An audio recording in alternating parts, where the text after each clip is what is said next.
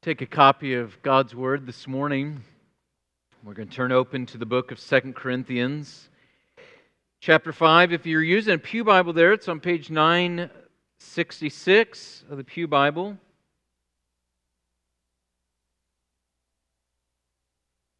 Second Corinthians chapter 5.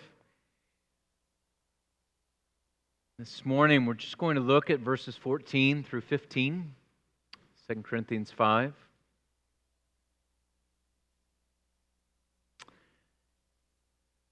Let's go ahead and pray before we hear God's word read and preached this morning.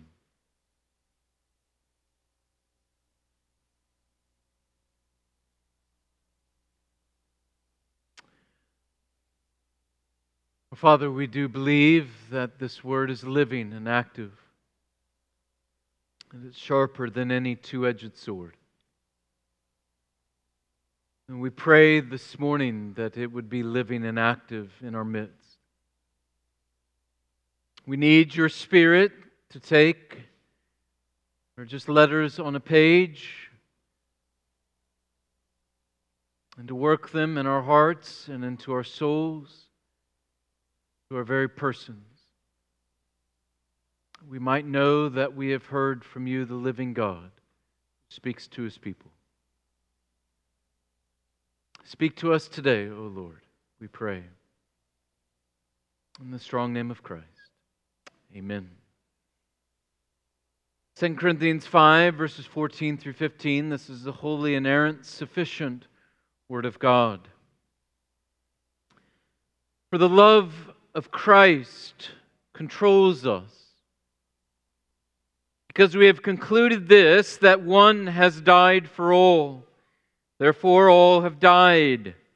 And he died for all that those who live might no longer live for themselves, but for him who for their sake died, was raised.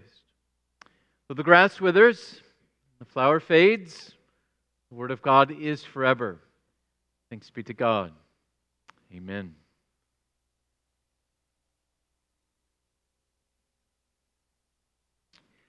These next few weeks are uh, some of my favorite weeks of the calendar year here in East Lansing, where all of the students descend upon the area and staff comes back and faculty comes back. There's just all of this energy in the air. The the streets are packed. Uh, there are people in all of the restaurants, just excitement. And my hope and my exhortation uh, for us as a body this week and over these next few weeks uh, is to remind you of what you are already good at, is that hope that we would have a good spirit of warm hospitality as different people walk through the doors here at University Reformed Church uh, over these next weeks. I would encourage you uh, that this takes all of us. Takes all of us for this place to have a spirit of hospitality. And so, would you think about starting today and over these next few weeks, uh, introducing yourself to two different people that you don't know, uh, that you see in the pew by you or in the hallway? Now, listen, I understand the fear. Uh, some of you have been here for a while and you think, well, I'm not sure if they've been here for a while or if I'm introduced. Listen, we have two years of COVID as an excuse. Uh, we haven't been together. Uh, I introduce myself to people every week that have been here longer than I have. Uh, so you can do it as well. Uh, just introduce yourself to someone, uh, get to know them, maybe introduce them to someone else as we seek to extend hospitality, especially over these next weeks. You know, some will come through these doors over these weeks uh, and they will come here searching for something. They don't quite know why they're here, they don't know what they're searching for, uh, but they know they're searching for something. In fact, that may be true of some of you even here this morning. You're not quite sure why you're here. But you came and you're here. You're searching for something. The questions that go through the mind can be things such as I don't quite know why I exist. I don't know what my purpose is. Or even that just more fundamental question who is it exactly that I am? This passage this morning, it, it has answers to all of those questions, and I think it's helpful for all of us as we sit in this place and as we think about such things and as we consider our lives. What controls you? Controls you? What motivates you? What is it that shapes you? Some will move to East Lansing over the next weeks. They will be driven by an experience to have fun. It's just fun that drives them. There'll be others that are here to find a future spouse. That's what drives them. Or to find friends like they didn't have back home. That's what drives them. That's what shapes them. There will be some that believe that they are on the path as they come to this city and are on the path to riches and to fame. That's what drives them. What drives you? What controls you? Paul says that there is one thing, one thing that controls the Christian. One thing. He says in our text, the love of Christ controls us. The love of Christ controls us. We're doing just a short little sermon series over these last couple of weeks, this being the final week before next week we start the, the book of Hebrews. We're just looking at life in Christ. What does it look like to have a life in Christ? In that first week, we looked at life in Christ. In the second week, we looked at life with Christ. And now, this week, what I want to do is look at life for Christ. So, all we're doing with this passage, we're not doing a deep dive. All we're doing is looking at these two verses and what is it that Paul is bringing forth for us about life for Christ.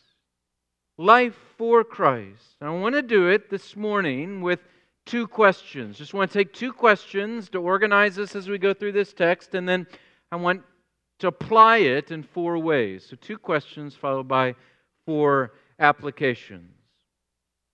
The first question is this What is it that controls the Christian? What is it that controls the Christian? And Paul's answer is the love of Christ controls. That is, the Christian life is a life lived for Christ. A life lived for Christ. What is this love of Christ that controls, that Paul has in mind? It is not where our mind immediately runs, our love for Christ. It's not the love of Christ that Paul has in mind here. It's not our love for Christ, but rather it is Christ's love for us. Everything always begins in the Christian life with Christ's love for us. And he makes it very clear that it is this love that he's speaking of, Christ loving us. This is made clear by the fact that Paul goes on to detail the great act of Christ's love, his atoning death, his death for sinners. And so it is that love that he says is the engine of the life of the Christian Christ's love. Now, having been the recipient of that love, having received Christ's love for sinners, we respond to it. But it's that love that marks the Christian. Charles Hodge, in commenting upon this passage, pointed out that the trait common among all Christians is this he makes the point that it's not benevolence, because if it was benevolence that marks somebody as a Christian, that makes someone a Christian, then every philanthropist would be a Christian. He says it's not reverence for God that makes one a Christian, because if that was the case, then every Muslim and every Jew would be a Christian.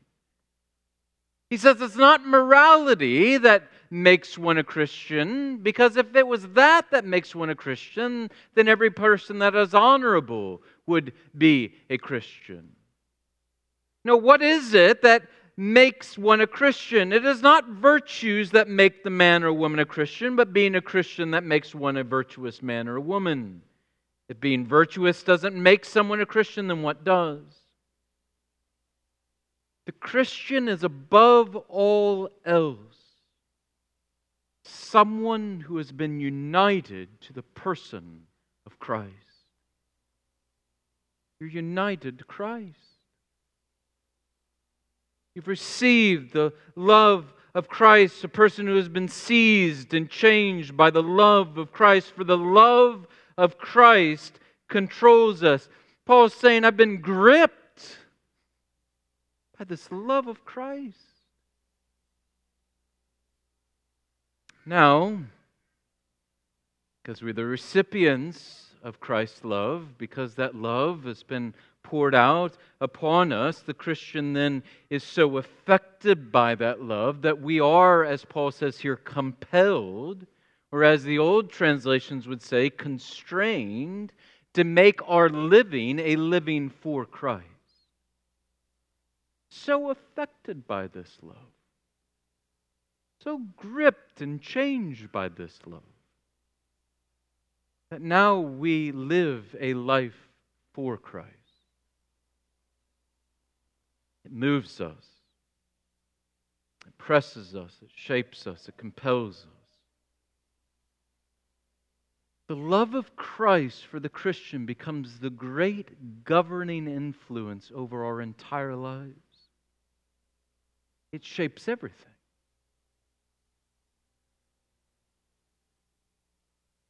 As Hodge said about the Christian living for Christ, he said, The man who does this perfectly is a perfect Christian. The man who does it imperfectly, yet with the sincere desire to be entirely devoted to Christ, is a sincere Christian. On the other hand, the man who lives supremely for himself, for his family, for science, for the world, for mankind, whatever else it may be, he is not a Christian. That's right. Our second question Why should this love, why should this love of Christ control us? Paul says we have concluded this that one has died for all, therefore all have died, and he died for all, that those who live might no longer live for themselves, but for him who for their sake died and was raised. Why should this love control us? Because it's an extraordinary love. It's an extraordinary love. What makes it clear here? That Christ's love was a self sacrificial love. It was a self sacrificial love, he says, for all. Now, he's not trying to make the point that Christ died for every man, woman, and child. No, rather, by saying all, he's making it clear that Christ's atoning death was once for all for those whom he purchased. That all, as you go through these two verses, it must be consistent. Those who he died for, those all, those all died with him, and those all were raised with him. We know that all, not all are raised with him, so not all died with him. The all is all those that he died for. This all is consistent throughout the text. And what Paul's point is here is that his sacrifice is once, it's once for all. All he died for died with him, and those who died with him were raised with him. With him. He's not like the sacrifices before him. No, it was once for all. It wasn't many after many after many. It wasn't sacrifice for, for sin after sin, sacrifice. You sin, sacrifice, sin, sacrifice. No, it is one sacrifice for all. And it's a self sacrifice for sinners. It's this kind of love an extraordinary love.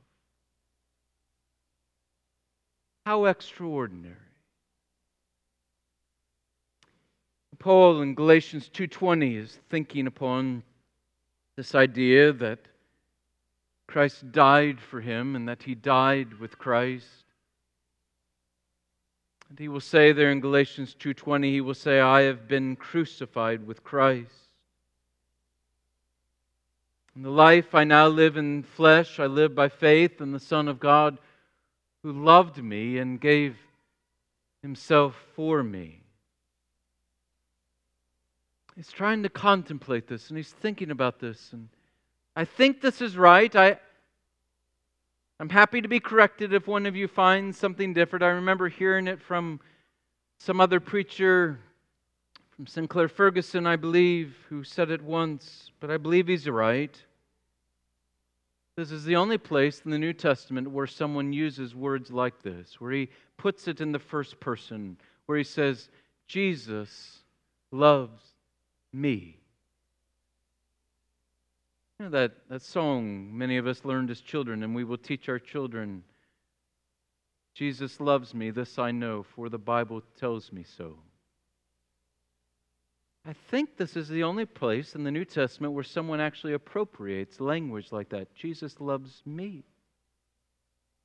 Now, John, the apostle, of course, will say that he is the one whom Jesus loved. You will have Jesus speaking about loving the sheep. You will have all kinds of promises and all kinds of comforts throughout the scriptures that Jesus loves his own. But here is Paul, he's thinking about Christ dying for him, sacrificing himself for him, and he comes to the conclusion and he kind of erupts in a kind of, of doxology Jesus loves me. Loves me. And did you catch what he called Jesus? Because this is what makes it extraordinary. He says, the Son of God who sacrificed himself and died, loved me. The Son of God, the second person of the triune Godhead, the very Son of the Father who is known eternal happiness and eternal glory and eternal joy with the Father who know perfect and complete peace. He abandons all of that. That's what's in the mind of Paul, the Son of God. He leaves glory and he becomes part of his creation, his creation, and he suffers at the hand of his creatures. He humbled himself to the point of death, even death upon a cross. Why? Because the Son of God loved me. That's extraordinary love. It's to control us.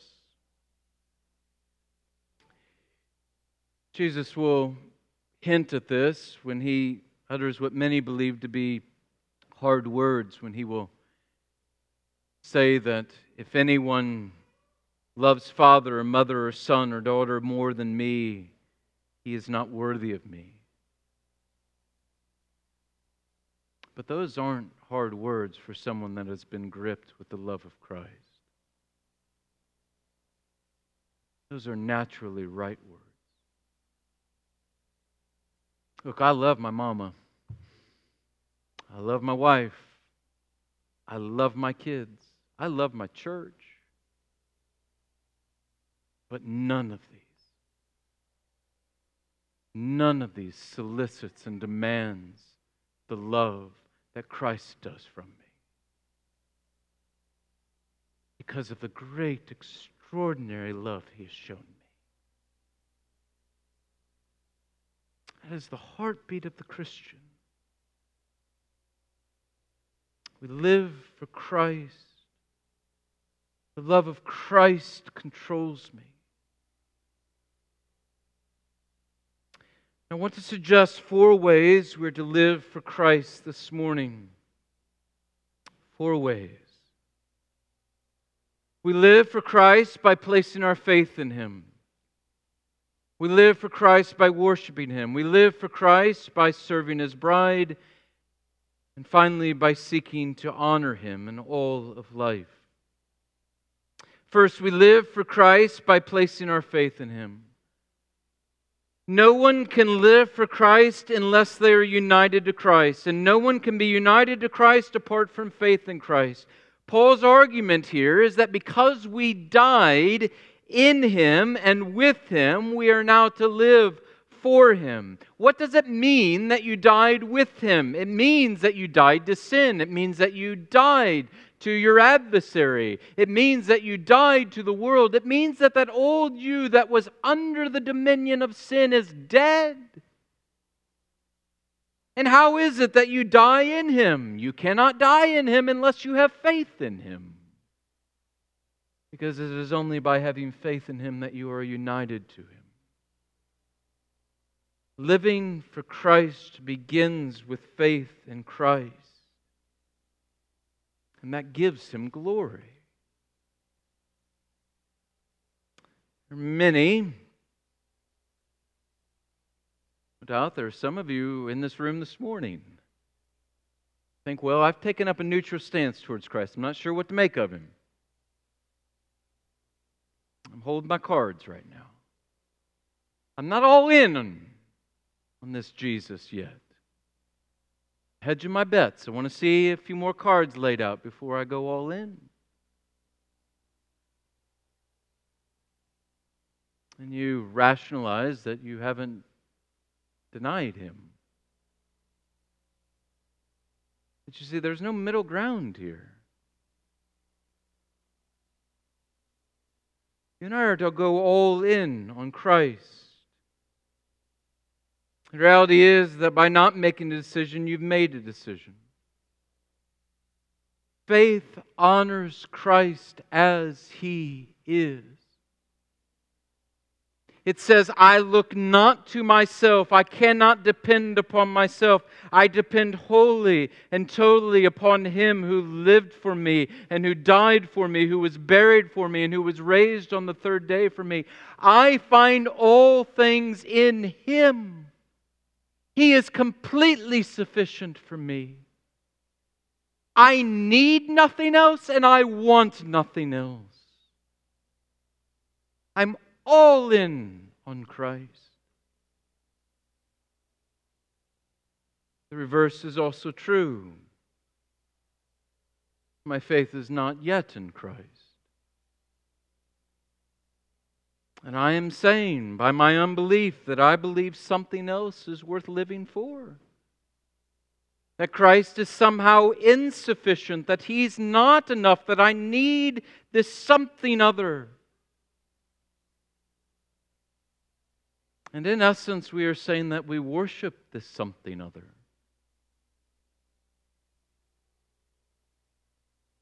That something other is worthy of my worship more than Christ. Christ demands to be first in all things. We live for Christ by first having faith in Christ. Second, we live for Christ by worshiping Christ. You and I always worship what we value most, and we are always worshiping. Always. Love David in that Psalm, Psalm 29, at the very beginning, where he is calling out to the angels above and he says, Oh, heavenly beings, ascribe to the Lord glory and honor, ascribe to the Lord glory and strength. He's just crying out. There's an overflow of his heart as he is constrained for Christ. As he is compelled by Christ, he wants to see all of the created order. And it's not enough that he just offers his voice alone. He's calling the angels to bear witness with him, and he's saying, Look, give God glory. In essence, worship him. Worship him. Why? because God is worthy of worship and Christ is God. Living for Christ means worshiping Christ, and that means gathering with God's people week in and week out for worship. You must be here. Required of you. Even in heaven, this is the scene of the angels, and the Christians on high. They are gathered to worship. Now, we'll discuss in a few moments, it is absolutely true that all of life is to be lived and worship to God, and yet it is consistent throughout the scriptures that God's people are gathered together and are to be gathered together to give Him worship, that we are not, as the writer of Hebrews says, to forsake the weekly fellowship of the saints if you think back over the scriptures from the foot of Mount Sinai to the temple, to the synagogues, to the private houses in Acts, we see God's people gathering together week after week, Lord's Day after Lord's Day, Sabbath after Sabbath, that they might worship the true living God together. In Acts 2:42, the very beginning of the New Testament church, we read there that the first Christians met together regularly, week in and week out for what? For the teaching and the fellowship and the Lord's Supper and prayer. In 1 Corinthians 11:18, we read of instructions of quote, when you come together as a church. This is a unique gathering. Quote, a church as a church which is not the same thing as a few Christians gathering together for a Bible study or sitting down to listen to a podcast together. We come together as the church for worship. This is part and parcel of what it means to live a living life of faith for Christ.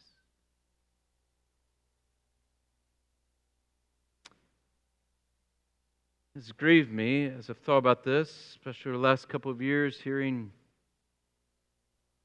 the arguments otherwise, and I've often thought the apostles would absolutely blush to think that there are able bodied Christians who are forsaking meeting together with other Christians for worship. When they watch their brothers and sisters die to gather together. I was saying before this service in here, we have a couple in this room that are not able bodied, that are struggling with different physical issues. And two people in mind right now that will tell me over and over, I just try and get Sunday to church. I just want to be with God's people to worship Him.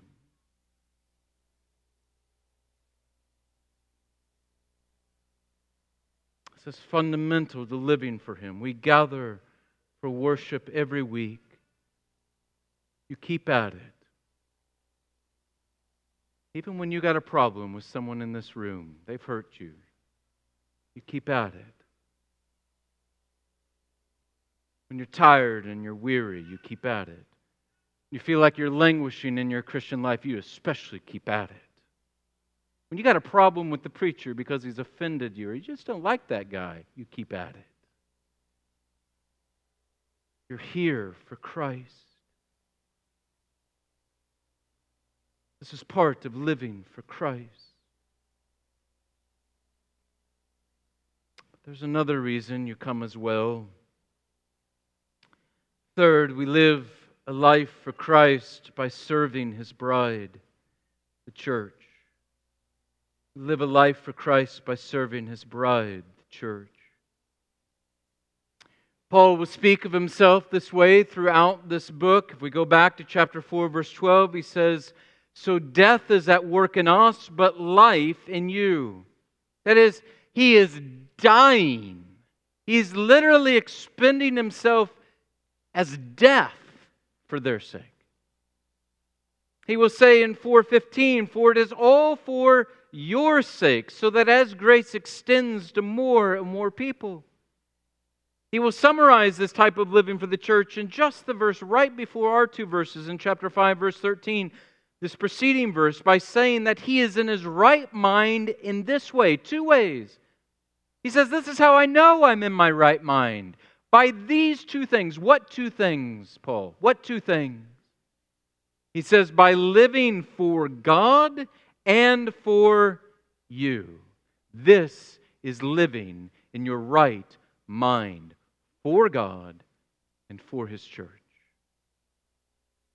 Living for God or for Christ means living for His people. And I do premarital counseling. I always have the couple, one of our sessions, part of that session is always going through their family of origin. We talk about their siblings that they grew up with. We talk about their mom and their dad. We talk about their uncles and their aunts and their grandparents. And it's purposeful. I want them to see all the positives and some of the negatives. But the other reason is this is so that their future spouse knows look, you're not just marrying them. For better or for worse, you also get their family. You get the whole package. When the love of Christ is poured out upon us, and we are seized and gripped by that love of Christ, we not only get Christ, we get his family, get one another. We live for Christ, for his people. The constant refrain for Paul throughout the New Testament, and it should be for every Christian.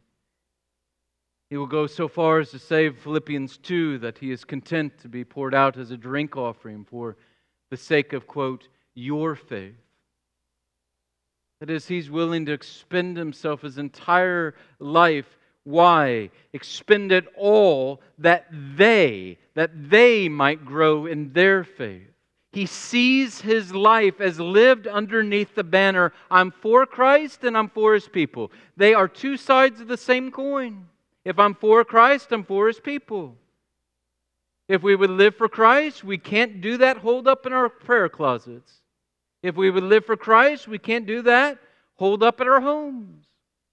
If we would live for Christ, we can't do that by just sticking close to our select friend group. To live for Christ means that we pour out our lives for the sake of His bride, the church. Give. Give to one another in community together. You can't do everything all the time. We all live in different seasons of life some seasons that you'll be able to give more to your brothers and sisters in Christ in the church gathered than you can at other times. We're to continually live with this family mindset that I am here for them. We live for Christ by placing our faith in Him, by worshiping Him, by serving His bride, and finally, we live for Christ by seeking to honor Him in all of life. Paul will sum this up in 1 Corinthians 10:31 where he says so whether you eat or drink or whatever you do do all to the glory of God. At every given moment Paul is saying you are either living for God the creator or you're living for something in creation. At any given moment. At every given moment he's saying that at every given moment, even when we eat or drink, we are to do all to the glory of God. Because we've been constrained, controlled by this love. John Piper will call this the continental divide in theology. Either we believe that God created all this for us, or we believe that He created all this for Him. It's one or the other. And that makes life in our minds either man centered or it makes it God centered. I want to be very clear. Everything, everything was created for Him. That means you were created for Him. It means I was created for Him. I often think about this time of year when all the college students descend back upon the university and think there's so many that are coming from all over our state and all over the country and from all over the world, and they're coming to gain knowledge. Why they're coming.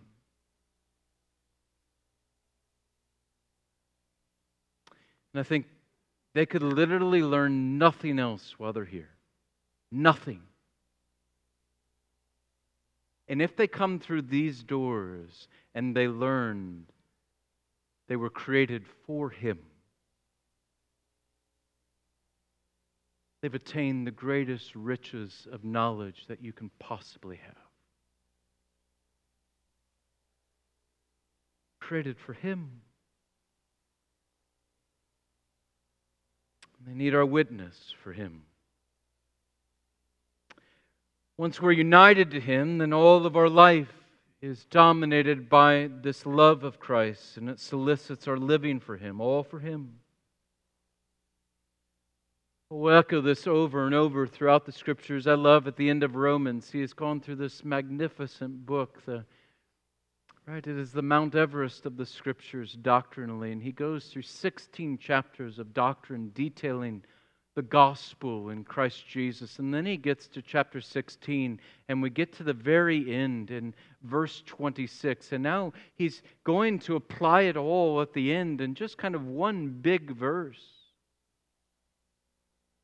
And he says this that all of this has now been disclosed has been made known to all nations to bring about the obedience of faith to the only wise God be glory forevermore through Jesus Christ. The obedience of faith. The gospel grants us faith so that we are united to Christ and we are then constrained and compelled by that love of Christ so that now we live in obedience to Him. We live in the obedience of faith. And what's the result? Paul says it is to glorify Him, gives Him praise.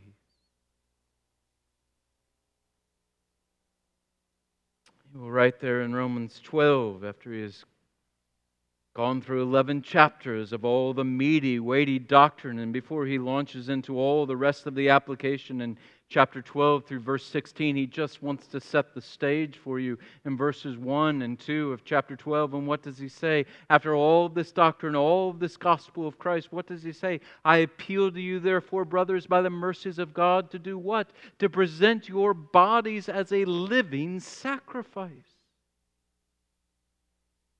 All to him. What it means to live for Christ. John Stott, commenting upon this, said this He said, For the Christian seeks to live his life in all its parts unto Christ. We're to set Christ always before us, to keep him constantly in our minds and before our eyes. Our life is to be directed towards him. Our ambition is to please, to serve, and to obey him. And our supreme concern is that in all things he may be glorified. In all things.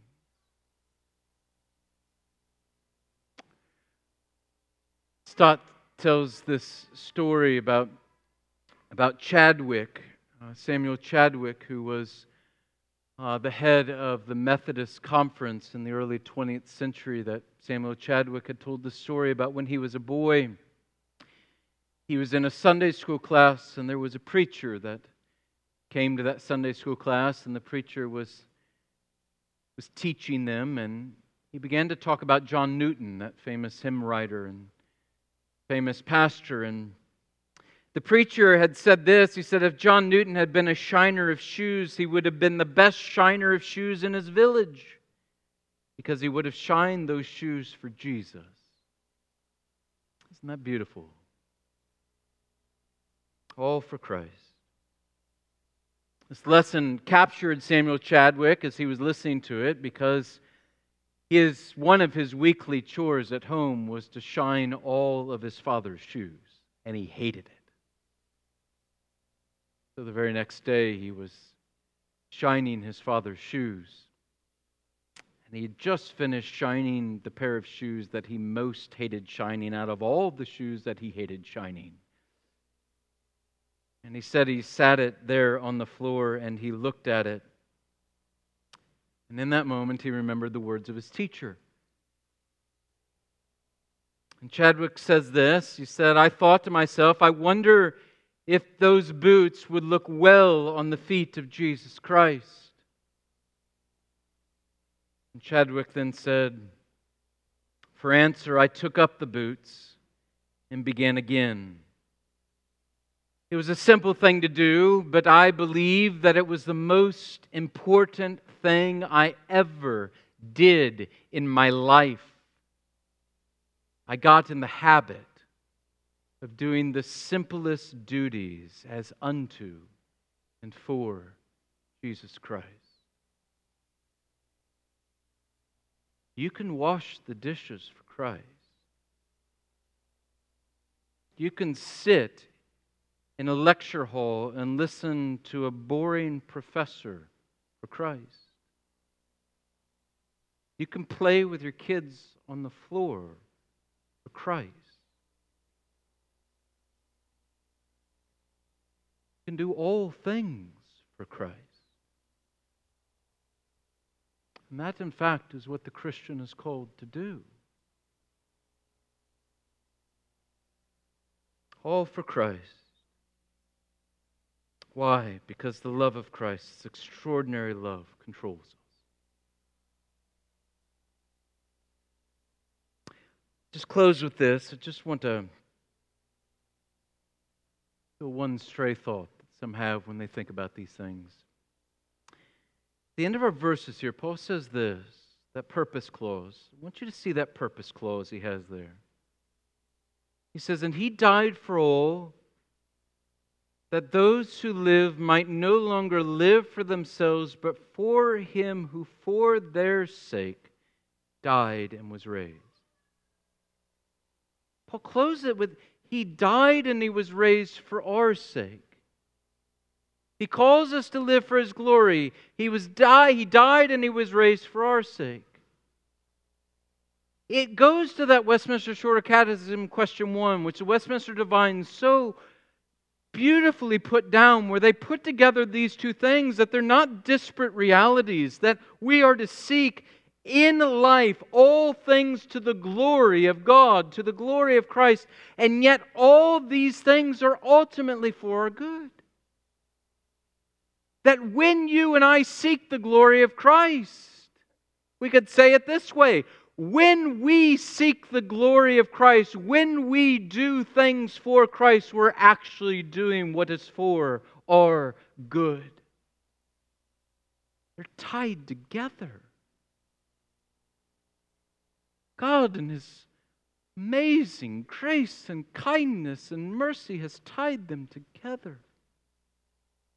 And the more that you and I understand that living for Christ is for our good, the more life we will have.